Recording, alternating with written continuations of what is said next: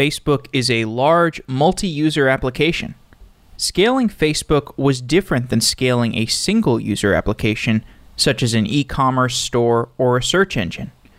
A social network is faced with unique infrastructure scalability challenges, as well as subjective questions around user communications, privacy, and content. Pedram Keyani worked at Google before joining Facebook in 2007. In his years at Facebook, Pedram worked on infrastructure, internal tools, and management. He became deeply familiar with the company culture and its operations. Pedram joins the show to talk about how Facebook has scaled and the lessons that he took away from his time there. After his time at Facebook, Pedram joined Uber, where he worked as a director of engineering for four years. Uber is another multi user application with a very different set of constraints.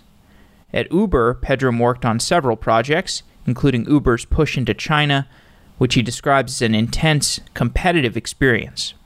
Pedram is able to contrast the culture and scaling processes of Uber, Facebook, and Google, and it made this a rare opportunity to see how three different high performing companies build software differently. I hope you enjoy the episode.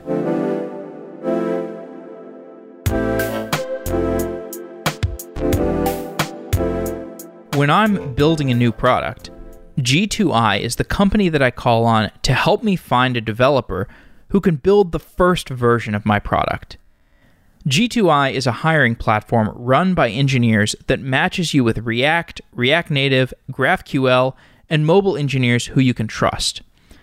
Whether you are a new company building your first product, like me, or an established company that wants additional engineering help, G2I has the talent that you need to accomplish your goals. Go to softwareengineeringdaily.com slash G2I to learn more about what G2I has to offer. We've also done several shows with the people who run G2I, Gabe Greenberg and the rest of his team. These are engineers who know about the React ecosystem, about the mobile ecosystem, about GraphQL, React Native. They know their stuff and they run a great organization. In my personal experience, G2I has linked me up with experienced engineers that can fit my budget, and the G2I staff are friendly and easy to work with. They know how product development works. They can help you find the perfect engineer for your stack. And you can go to softwareengineeringdaily.com slash G2I to learn more about G2I. Thank you to G2I for being a great supporter of Software Engineering Daily, both as listeners and also as people who have contributed code that have helped me out in my projects. So if you want to get some additional help for your engineering projects, go to softwareengineeringdaily.com slash G2I.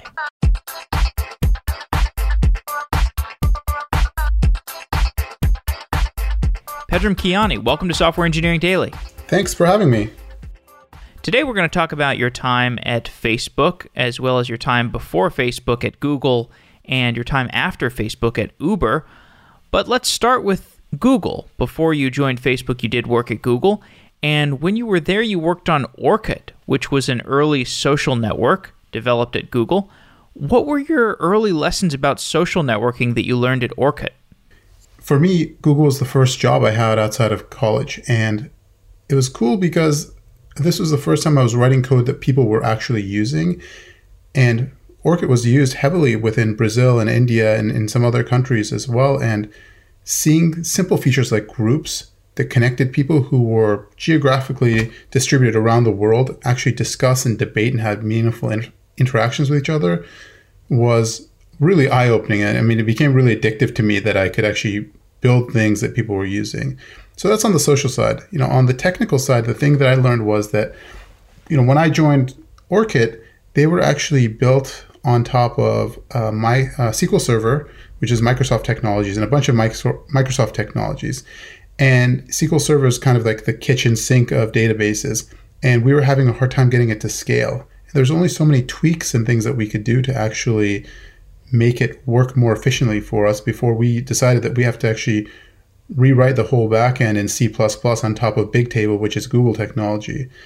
And so for me, learning kind of early on that the technology decisions you make really tie you down. And if you use something that you can't get inside of, that's closed source, that's expensive, then it's really going to limit your ability to scale. That's like the big technical takeaway for me on, on Orkut.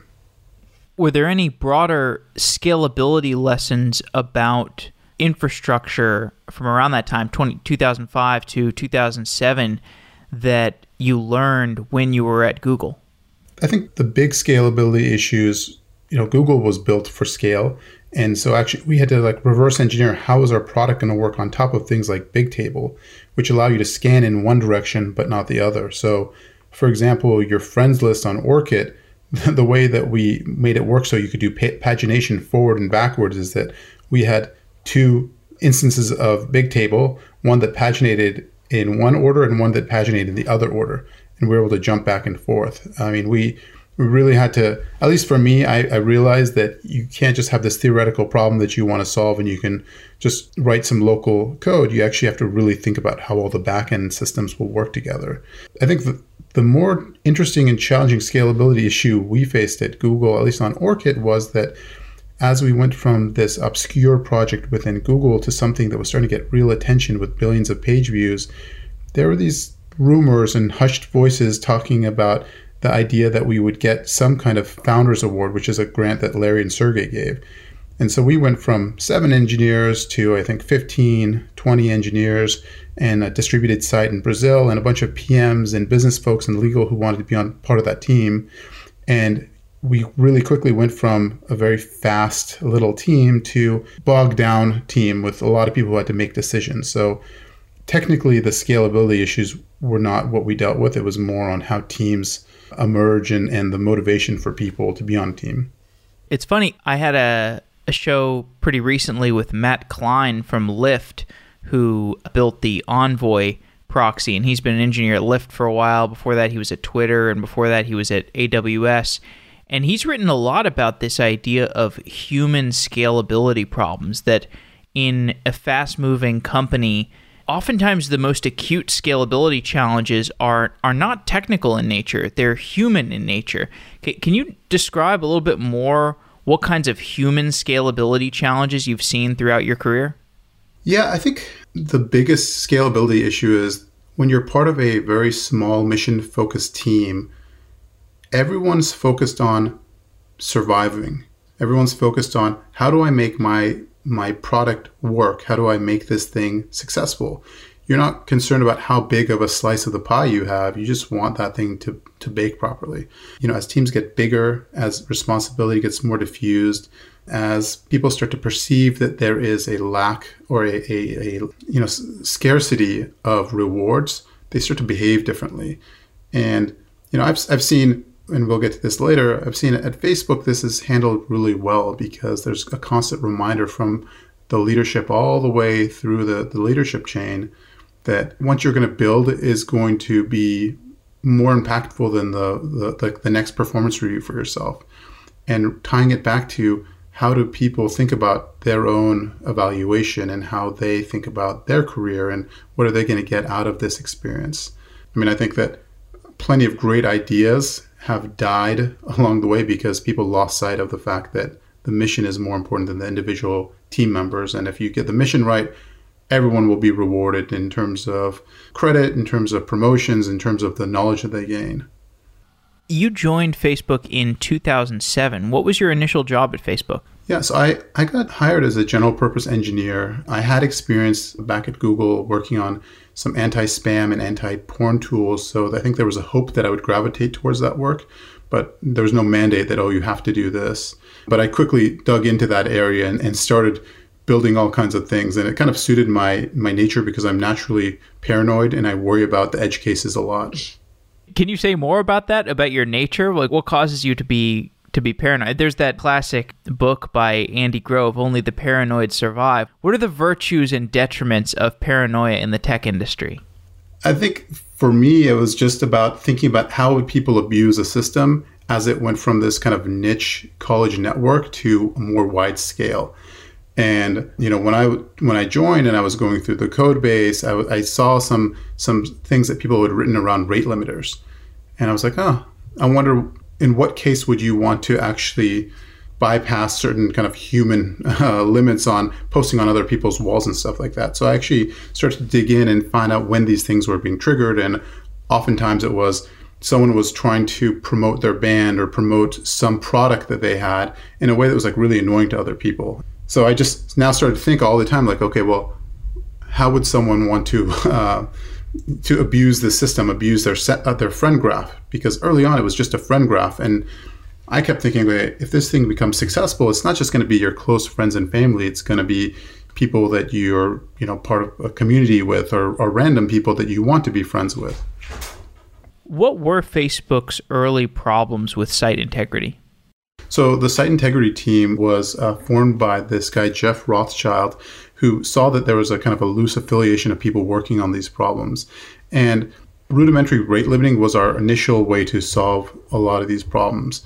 But you know, some of the things that we had to like really start to account for again as it went from a very exclusive college network to a more widespread network is how do you build frameworks that allow product builders to build their product without actually having to think about this? Because if every product builder has to think about every single abuse scenario, it's just going to be oppressively hard for people to innovate and and build things. So Facebook as a service was initially very nice and clean. There was, you know, just a profile, and then we added things like news feeds and groups and events. And um, as the surface area grew, we needed some kind of framework that allowed product builders to build their product with just adding a few lines of code and then not having to worry about anything else. And that's that's really what me and my team focused on.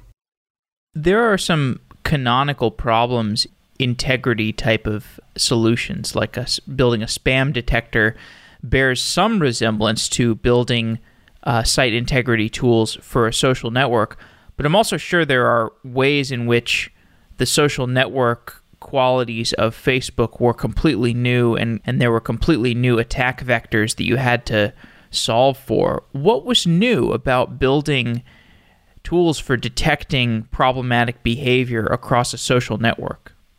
Yeah, you know, there's there's a lot of things there where again in, in email spam, for example, you know the contents or you know the, the structure of the email. Within Facebook, we had messages, we had wall posts, we had events, we had comments in photos, we had photo album titles and description. There was just hundreds and then eventually thousands of different places that you could have text in the site. And then you could actually add URLs in, in any of that text. So we had to add protection in, in all kinds of different places, again, in a way that was invisible to our developers and also invisible to our users. So, what kinds of APIs do you want to offer to your developers to give them the tools to build their own domain specific site integrity features? You mean internal developers? So, if I understand you correctly, you wanted to build tools that made it easier for, for Facebook's internal developers to add integrity to their own internal Facebook applications. What kinds of tools did you want to build for those internal developers? Let me. I can. I, I can explain this through uh, the first real thing that I built, which was a, a system called Black Hole. And the purpose of Black Hole was to be able to enter text into it. So it had a simple API where you can basically submit text and it will pull out domains, URLs, email addresses, phone numbers, uh, IP addresses, normalize them, and then quickly check them against a list to see if there's malicious content in there or something that might be fishy or uh, something like that. And so I built that and I started to go through our product code and find the places where I needed to plug this in. And I saw kind of handful of different anti-spam things that people put in. Again, we had a rate limiting system. Some people put things where they built like really rudimentary profanity checks and things like that. And so our our code was littered with with integrity related code all over the place. And I cleaned that up. I built a very simple framework called Sentry that allowed you to just basically enter the contents of something that was going to be submitted and then um, configure it through a you know simple site var, internal site var, and say what checks do you want to have run against this content, whether you want to check the text for URLs or just domains or profanity or whatever it is. And so it was a really simple API. It was a, a pre-check for submitting, and then uh, check on display time because there are certain things that we couldn't immediately catch at submit time that we later deemed bad and we needed to be able to not render and then clean up. One of the more complex problems in modern site integrity is that of finding bots who do not belong on your site. And differentiating from a bot and a human is actually really hard. It's funny because in computer science classes, you learn about the Turing test and you think about this conversation between a person and a, and a robot and trying to detect whether it's a robot or not. And the domain that we actually have to encounter the Turing test in real life is much more rich. We have fully featured profiles, and these profiles can be trained on other profiles from around the internet. It's, it's a really hard and multidimensional problem, and you add to the fact that some users like to make kind of pseudo accounts like the Finsta phenomenon, where you make a fake Instagram to attend events or do things that you want to be pseudonymous. Do we have the tools to differentiate fake accounts from real accounts in today's internet? When you talk about today's internet, the class of problems around bots and fake agents is much more complex than when I initially was on the team. I mean, we were we were concerned about people creating several fake accounts so that they could play Farmville and you know give each other tractors and things like that. And that was a, a very different kind of problem. You know, the notion of a fake or real account, it's really it goes along a spectrum. There are people who have accounts that are true reflections of themselves, or as true of a digital reflection as you can have of yourself. And then people fudge that line a little bit. They tell half truths about their age or other things like that. And then you get into the world where people create additional accounts. And then maybe to do things like play Farmville, or they want to have a group so a fake account so they can go to a group that they might ne- not necessarily otherwise want anyone else to know that they're part of to discuss sensitive topics.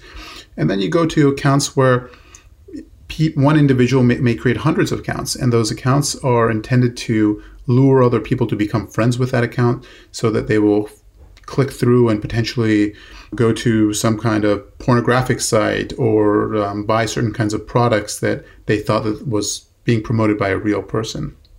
Then you get into, you know, the I think when you know when we talk about the Turing test, you know, there's obvious places where you can fake the, Turing test when you're a real human who's taken over the account of another human. So we had this whole class of 419 scams, which is people would hack someone else's account and then now they would exploit that network of trust and message that person's friends say hey i'm stuck in london.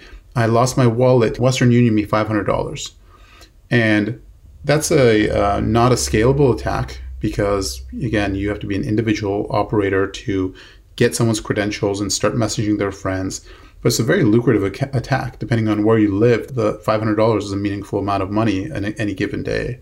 One of the things that we used to combat that, we built something called social CAPTCHA. And what it was was when we detected certain patterns like this, like repeated messaging of friends that you might not talk to frequently from a geography which you don't typically log in from, we would block the account from being able to take any further action until they were able to you know, after being shown a picture of, you know, so many human faces, identify their friends in those faces. And that's something that if I were to show you a grid of four by four of, of a combination of random people and your friends, you'd be able to pick out your friends. But if I tried to do that and impersonate you, I wouldn't be able to do that. For us, it was, you know, we, we took something that was a unique property of a social network and turned it into a, a great superpower.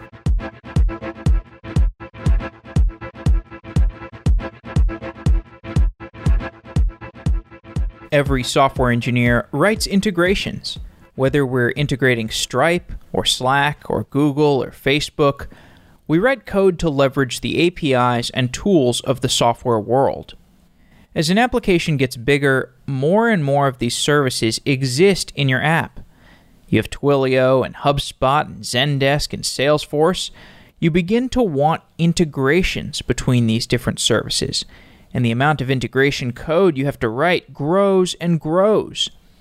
Zapier can simplify the integration process between your apps and services. Zapier is an online automation tool for connecting two or more apps. For example, I can use Zapier to integrate Stripe with Google Sheets, and every time a user signs up and pays for a subscription with the Software Engineering Daily mobile apps, their Stripe email address can be put into a spreadsheet. And Zapier can make that Google Sheet easily import those email addresses into our MailChimp newsletter, Software Weekly. Then Zapier can make sure that every reply to the MailChimp newsletter sends a message to our Slack. And if that newsletter subscriber is also in our Slack channel, we can send them a message and start a more real time conversation with them. If you're looking for a single service that centralizes all these integrations into simple workflows called Zaps, Zapier is the easiest way to automate your work. Find out how Zapier can help your software integrations by going to zapier.com slash sedaily to try Zapier free for 14 days. That's Z-A-P-I-E-R dot com slash sedaily. There's probably a way that Zapier could make your software run more smoothly. And if you are just a technical person, you probably have enough spreadsheets and Gmail accounts and social media management – that Zapier could save you some time personally, even if you don't have a business. So check out zapier.com slash sedaily right now through November and learn how your API integrations could be managed more easily. Try Zapier for free.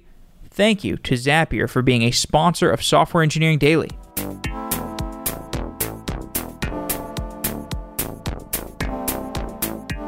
I had a show recently where I interviewed Kent Beck, who worked at Facebook, and I asked him about why Facebook doesn't use any public cloud technologies, and he said basically it's because public cloud technology just wouldn't scale to Facebook's demands, and it made me more curious about Facebook's internal tools and infrastructure. We, it's just some stuff that we haven't really covered in detail.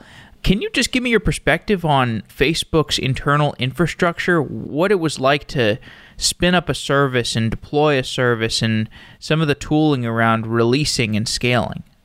You know, the we had a dedicated team that did all of our release management and they allowed us to iterate incredibly quickly. You know, I think when you talk about uh, you know using cloud technologies and building on someone else's infrastructure, I mean, it just it, it can't compare. If you're a small player, it's great because it gives you the ability to um, set up a service very quickly and iterate on your product ideas. But at scale, it's just incredibly expensive. To we were running, for example, uh, machine learning uh, pipelines and retraining models thousands of times a day because we we deal with a very adversarial system. We train a model to learn a, a pattern of, of bad behavior, and as soon as we learn that model, we give signal to the bad actors that we figured them out. And so they change their and their behavior very quickly. So it's it's kind of an arms race, and to run thousands of very large uh, you know training sets to create models every day on someone else's cloud, they would charge you an arm and a leg. So you have to build your own custom workflows for that. You you want to be able to manage your own um, data pipelines and and how often you release it because from an attack going from nothing to affecting thousands, hundreds of thousands, millions of people can take just a few minutes depending on the type of attack. So we, we couldn't, aside from the cost of paying someone else to, for this, we, we just couldn't we couldn't take that kind of a hit to our, our ability to move quickly.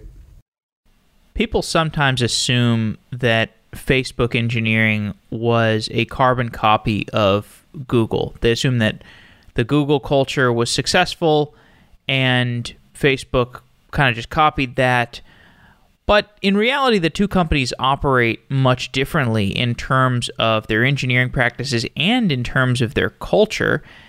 How would you contrast Facebook engineering from Google? Oh yeah, I mean they're they're night and day different companies from an engineering standpoint. Uh, Facebook is, you know, incredibly um, bottoms up.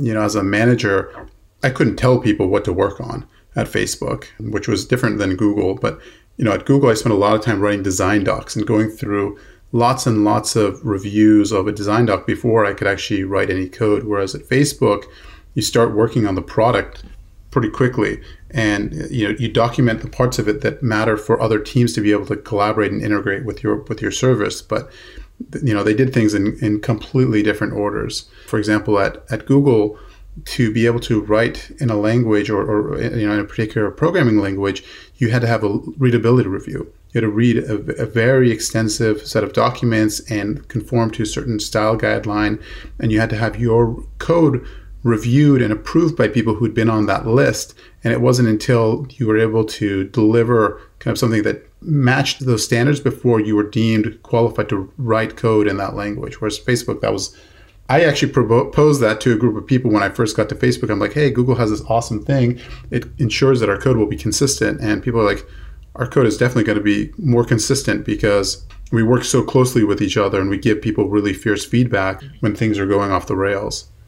So you mentioned something a little bit earlier about the idea that the Facebook culture includes this this idea that the average engineer, it's conveyed to them how much impact their work is going to have. Can you go a little bit deeper on that and, and explain in more detail what you meant? Yeah. In the early days, we would talk about the fact that there's over a million people using the service for every engineer that we had. So you had a clear sense that you're you have an outsized impact. Um, you know, you could push code when you needed to. I mean, when I got there, diffs were handing out, being sent out by email, and you would R copy your, your code to a set of servers. Being that connected to the push cycle, being that connected to a feature going out, you definitely feel like you know having an impact on the, the product experience directly.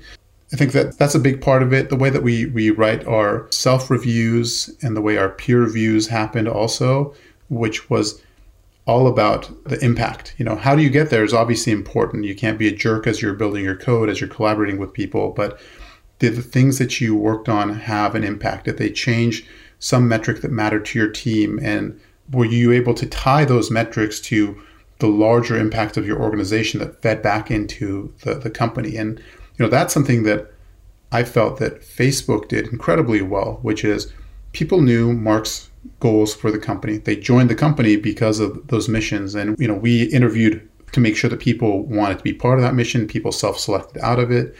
And that mission drove what our, our goals were. And our senior leaders made sure that they were able to tie what their goals were doing and how that related to the bigger company goals.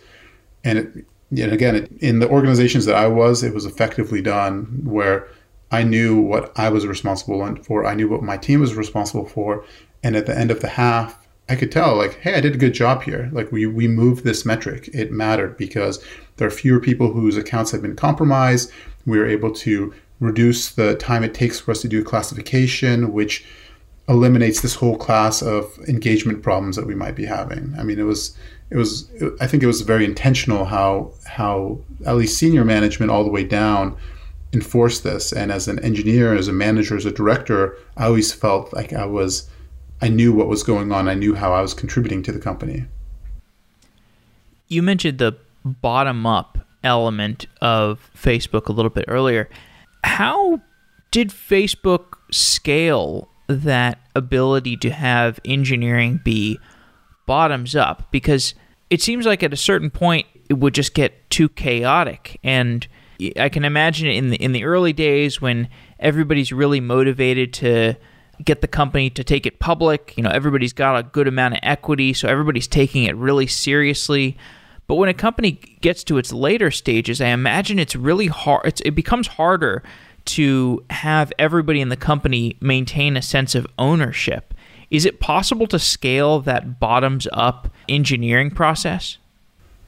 Well, I mean, I, again, I joined Facebook in 2007. It was 200-ish and people total actually uh, the company was very small and i left in 2014 after it was public the overall ability for someone to affect change at the company was really a function of a couple things one is that we we really reinforced this idea that uh, you know there's a phrase that facebook code wins arguments and you know if you have an idea and you're not able to win support for it to, through your peers or your manager well we have these things called hackathons and you could use your your you know spare time or during a hackathon to go and actually build something out, build a prototype for it, and show that hey, this idea is worthwhile. It's actually meaningful in you know in whatever the domain that you're working on. So hackathons were an incredible way for us to reinforce the values of the company, which is you know, people can work on any idea that they want. They need to show that it's a meaningful idea. In a very short period of time, you have uh, you have to turn that idea into a working prototype, which means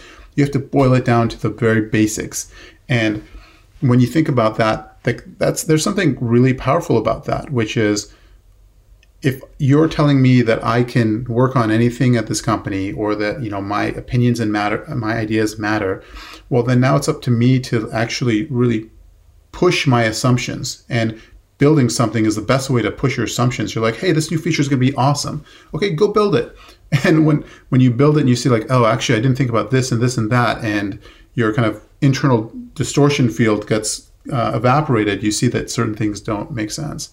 But then other things that happened at, at in hackathons that were great, which is, you know, these were self-organized events, and people would put all their ideas on different wiki, like a, a wiki doc, and they would find people across the company who wanted to work with them or wanted people to volunteer for their project.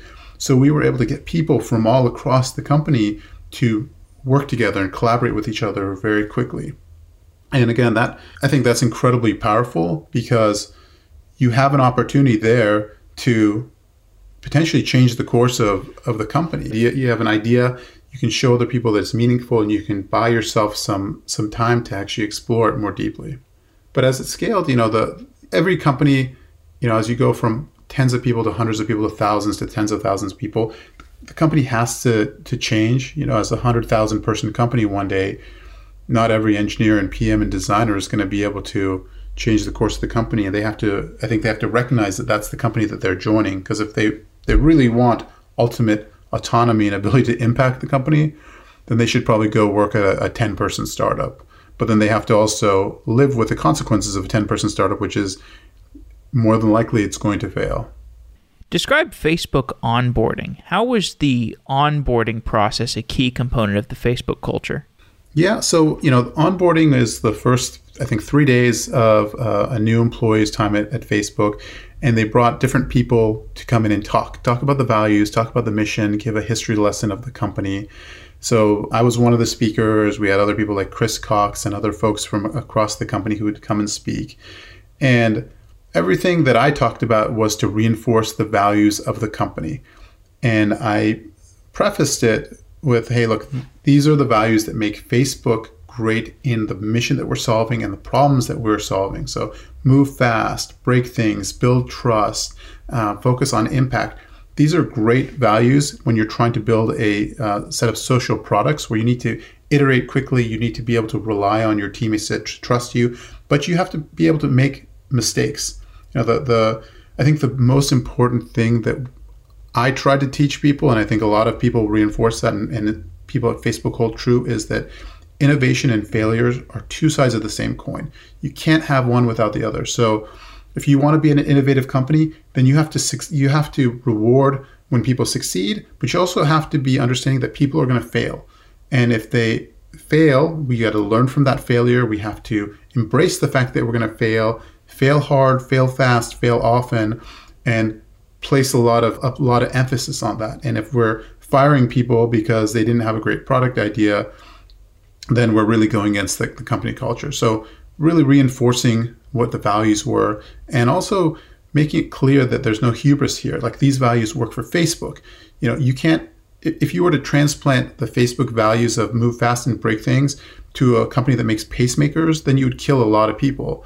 And we really, at least w- when I spoke about it, I, I, made made it clear that like you may have came, come from a Google or an Apple or even an IBM or a company that had different company values. No one's saying that those values were bad. They work in the context of that company, but now that you're here, understand that this is the company that this is the way that this company works. And you know, I, th- I think that that onboarding experience and then on also boot camp for engineers are two incredible things that allowed Facebook to maintain a, a, very important cultural identity as it again went from tens to hundreds to thousands and uh, tens of thousands of people. After Facebook, you worked at Uber. What are the new scalability challenges that you encountered at Uber that you had not seen at the previous companies? Yeah, you know, it was interesting because at, at Facebook, I worked on site integrity, and site integrity and the growth team, we kind of had competing interests at all times. And actually, I was really good friends with the lead, the eng lead of the growth team at, at Facebook always sat next to them. We made sure we did our planning together because we wanted to work together.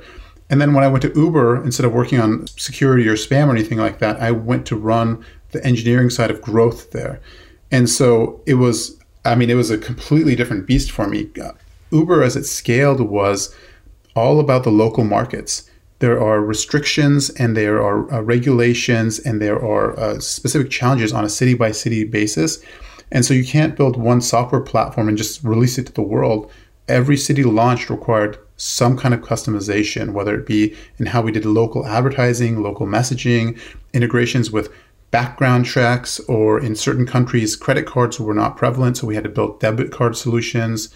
I mean, it was very challenging just to launch a city and assume that uh, you, you couldn't launch a city and just assume that it would just perfectly work. You had to be able to uh, adapt to every single city.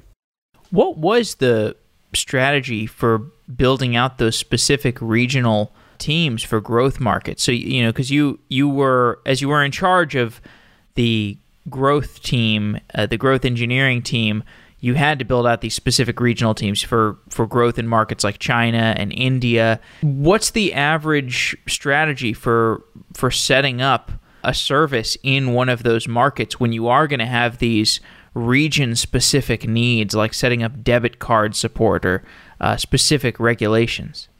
I think it's a function of how big of a market it is. Obviously, China and India are, are massive markets, so you're going to want to invest a lot there.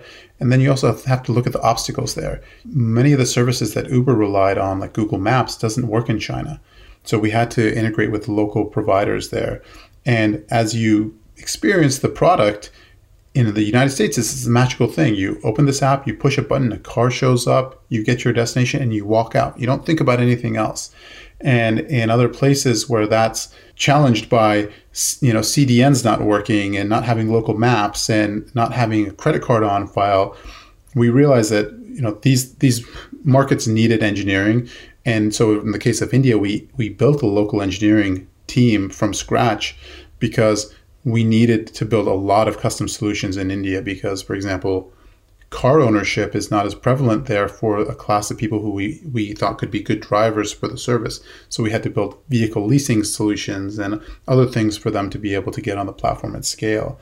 You know, we didn't build an engineering team for every single sub region as in like a, an engineering hub there because that just get too hard to manage. So in a lot of cases, we decided that we're going to have engineers doing rotations, engineers and PMs doing rotations, visiting the city teams, seeing what are the challenges that our uh, local city teams are having. And, you know, the local hub actually has people who onboard drivers and handle rider and driver complaints, and they have to speak the language. They have to understand about the local regulations, whether it be how vehicles are inspected. And anytime something would be really far out of the norm for the regular use case at Uber, we'd have to send in an engineering team to make sure that our tools worked for for those those folks. And then we had to build in the right kinds of checks and balances to make sure that as your products area of all your tools increases, that any one tool going down could have a detrimental effect to one city, and you need to be able to track that in the sea of hundreds of tools.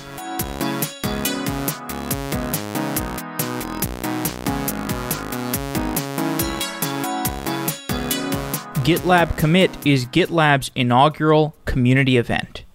GitLab is changing how people think about tools and engineering best practices.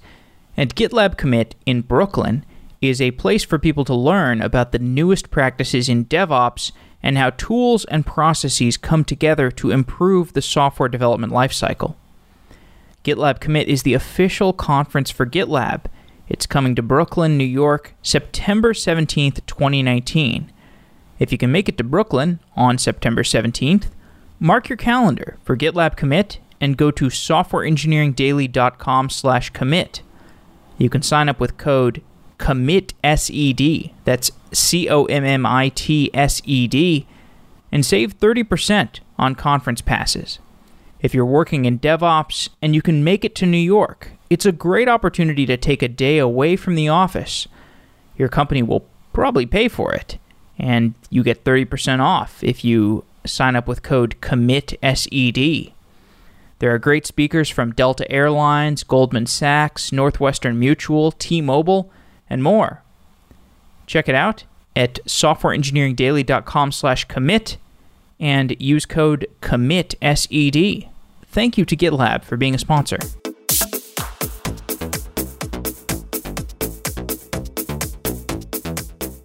Uber to me, those early growth years, it sounded so just hard. I remember seeing Matt Ranney, who was a very senior engineer at Uber, give a talk. He gave a talk at QCon about, you know, it was like how Uber managed the the growth of, of services from 500 to 2000 and how they managed the growth of engineer count from 200 to 2000 or something like that in just a couple of years and he just looked exhausted. Like I saw him in person, I he just looked exhausted. And I, I, remember interviewing him later on. He sounded exhausted, and I would I couldn't imagine anything else. You know, you're this is like a, a move fast, and I guess it's sort of like the pacemaker situation where you almost have no choice but to move fast because this service is in such high demand and if you mess it up it, it really is it really does have that level of sensitivity like a you know a heart rate monitoring device or something so in an overwhelming engineering job like that,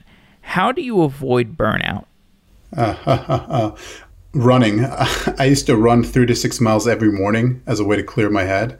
You know, I'm kind of half joking there, but really being able to carve out time for yourself was really critical for me. I'd, I'd never been in such a high intensity period of uh, my career for such a long period of time. I've, I've worked hard and long, but for bursts, like one month, two months at a time, never four years at a time.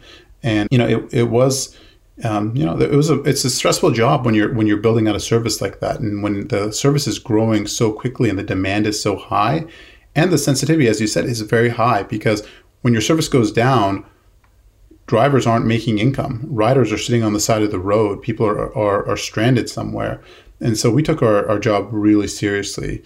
There was an incredible amount of intensity that you felt when you tra- talked to Travis and other leaders in the company, when you met with drivers. I mean, I took an Uber every single day for for four plus years, and you know, you talk to the drivers and you get a sense of like what the impact that's had on their life. And at least for me, that was that was really really eye opening. That we're building a service and people are actually making their livings off of it.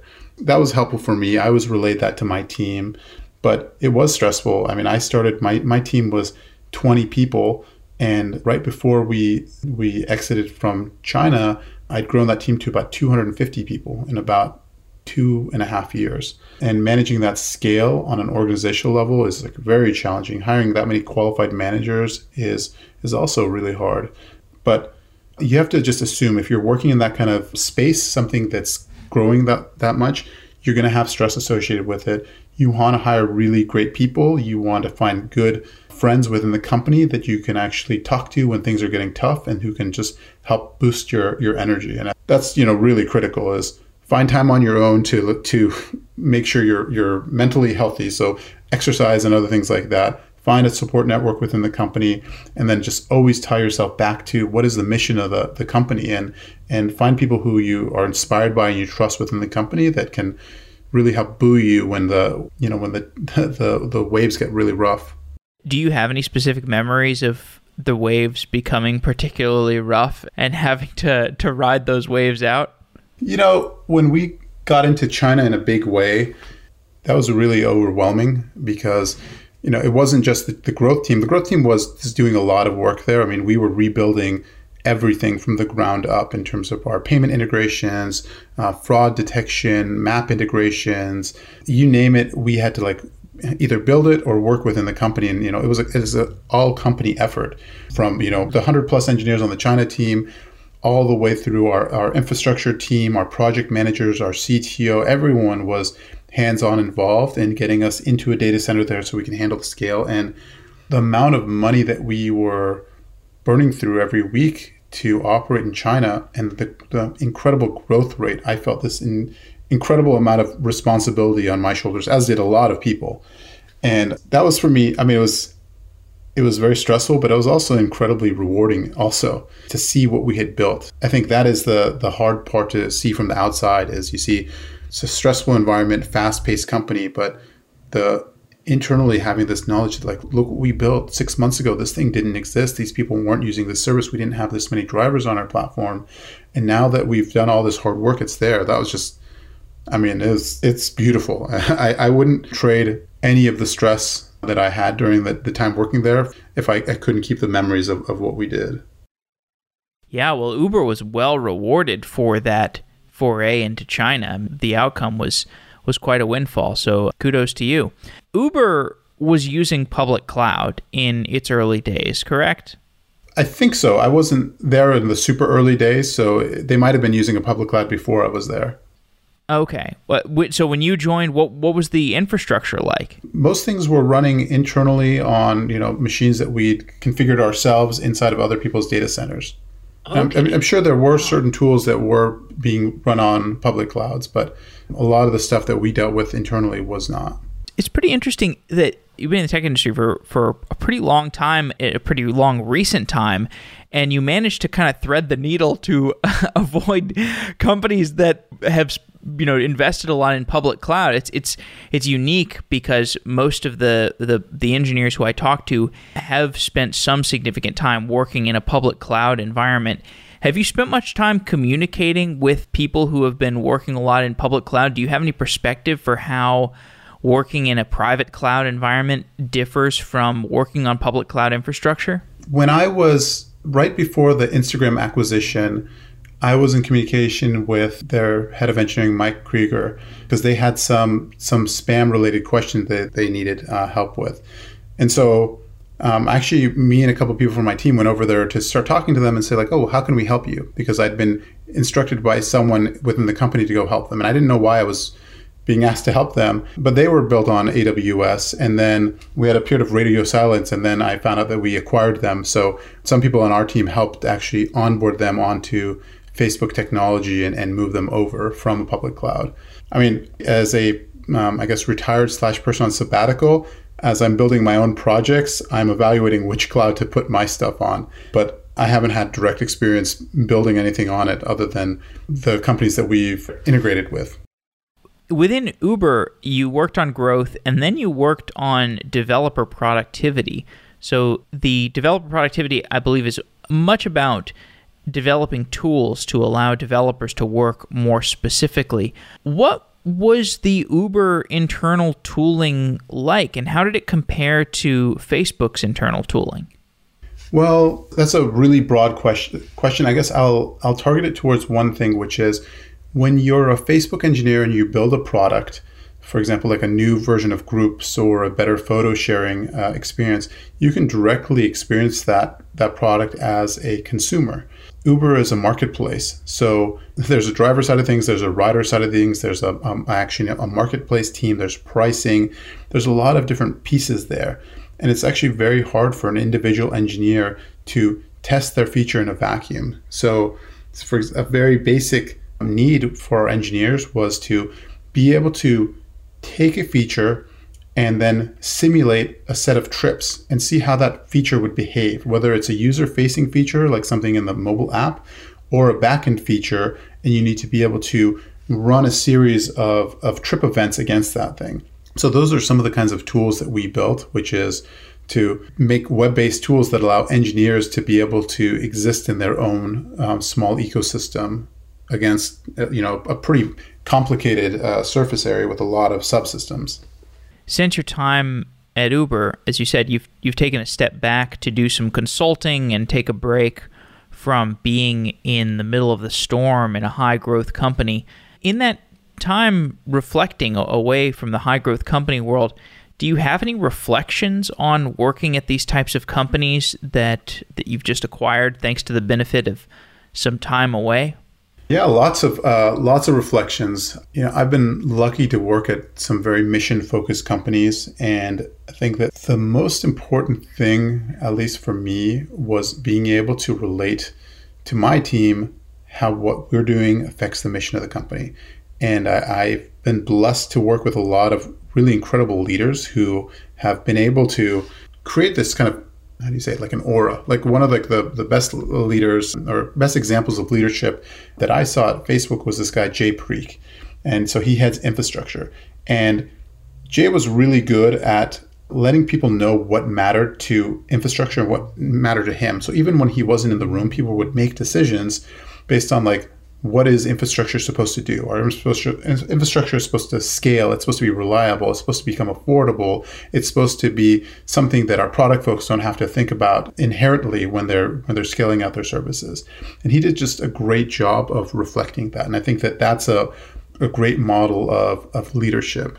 You know, that's that's one really big takeaway that I've seen at these companies. Like when people do that effectively, things just go right, even in high stakes environments my manager at Facebook, this guy Arturo Bejar, who you had a, a guest Nick Schrock on, he actually managed him as well. Arturo was incredible because he showed me a management style that was less about telling people what to do and more about presenting them with hard problems and helping them ask the right questions and asking them the right questions so that they could construct what that future needs to look like, and then holding them accountable for delivering on it. Those are the, the big things about leadership that I think I've, I've taken away from those companies. And then the rest of it around being able to iterate is about how do you make it so that a small group to a medium sized group of people can iterate really quickly? And the real important part there is do you build the right infrastructure? Do you right, build the right frameworks? And do you have the right tools so that people can try a lot of things out quickly? Like, can I get more bites out of the apple every single go around? And that I think is going to be a hallmark of you know innovative companies forever, right? If you if you can iterate quickly, if you can experiment quickly, if you can tolerate failure as an organization, then you have a shot. You know, then the rest of it will depend on is the idea good? Can the leadership navigate the changes at hand? Can you scale your organization? Can you maintain the right culture and change it when you need to, frankly, to make sure that you're you're building the right company that builds the right technologies that solves the right problems. And you know, as I advise smaller companies, I see them sometimes over optimizing for like the world where they're a thousand person company and really deliberating on things that don't necessarily matter to them yet and then some companies that are a little bit further along and they've hired and they're in the 100 200 person range and they don't have some of the basic the basic things around what does a job trajectory look like for an engineer? What are the competencies that we want to evaluate our engineers against to make sure that they are in their daily execution of their craft? Are they delivering towards what our teams are going to make for the mission of the company? Yeah there's there's there's a lot there. I mean i think that having some time away from this and having some time to really think deeply about it gives me a, a, better perspective about what these things mean in terms of building great engineering organizations and then working towards an important but a hard mission. You know, I, I don't think that if you can give me an example of a company that's that's built something meaningful and did it done it with no stress, I'll be amazed. Do you have any ideas or spaces that you're exploring, things that might lead to what you build next? Most of what I'm building right now is more of just personal projects for me. I've spent a lot of time looking at the Gmail API. I went from having a personal email and then a work email and trying to be very diligent about how I managed both of them. And just thinking about in organizations, we give people new tools. We give them Slack and we give them Asana and we give them other things like that. But we don't really train them about what it means to manage their communication and their time effectively. I think that there's something there. I don't I don't know ex- exactly what it looks like, but I think that when you take the average college kid, you throw them in a company, you give them access to email and, you know, different documents and things like that, and then you say go do your job. They just by happenstance start to learn habits. And some of those habits are good and some of those habits are bad but I suspect the thing that, that separates the best engineers and designers and PMs and HR people from the okay ones is how they manage their time and attention. I think there's something to be built there. I don't know exactly what it is. If anyone listening has a great idea, I wish you well and I hope you solve that problem because you'll probably change the course of human history if you can do it properly. Last question what are the lessons that the rest of the software industry can take away from Facebook? I think that you have to make a company culture that suits what you're building. And again, company culture is not the perks. It's not the free food and it's not the the things like that. It's really like how do you deal with hard decisions? How do you deal with conflicts? How do you deal with failure? How do you plan when there's ambiguity in the world? And how do you organize people's time and energy? And how do you make sure that you align people's responsibility with the amount of autonomy you're going to give them? And I think that that's really important. I think Facebook got that right. I think a small number of companies have really gotten that right, where they built something amazing and they built a workforce where amazing people want to work there for long periods of time. That's really important. I think the other takeaway there is that when you when you build a company, if you center it around the engineering manager, you will quickly create an environment where engineers don't want to work. They may tolerate it, they may be there because they're getting great salary and equity and they see that the company is going to be successful, but they ultimately don't want to be there for a long time. If you create a company culture that's great and you you empower your engineers and your engineering managers to work towards problems together, you can solve all kinds of amazing problems and you can do it in a way that's sustainable that people will want to, want to work there much longer than the industry average is what I don't know 2 years, 3 years, something like that and I think that th- those are those are really Im- important things. And there's a lot of great companies that get one of those or the other. Not very many that get both of those right. Pedram Keyani thank you for coming on the show. It's been great talking. Thank you so much for having me.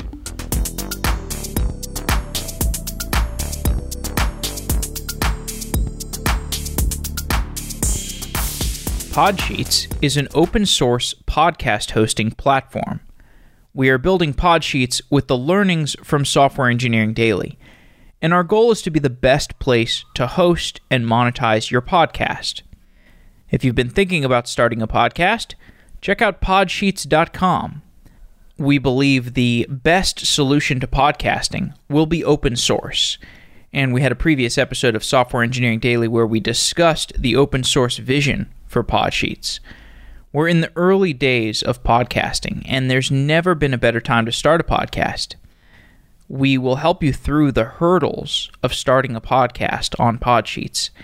And we're already working on tools to help you with the complex process of finding advertisers for your podcast and working with the ads in your podcast. These are problems that we have encountered in Software Engineering Daily. We know them intimately, and we would love to help you get started with your podcast. You can check out podsheets.com to get started as a podcaster today. Podcasting is as easy as blogging. If you've written a blog post, you can start a podcast. We'll help you through the process, and you can reach us at any time by emailing help at podsheets.com. We also have multiple other ways of getting in touch on Podsheets. Podsheets is an open source podcast hosting platform. And I hope you start a podcast because I'm still running out of content to listen to. Start a podcast on podsheets.com.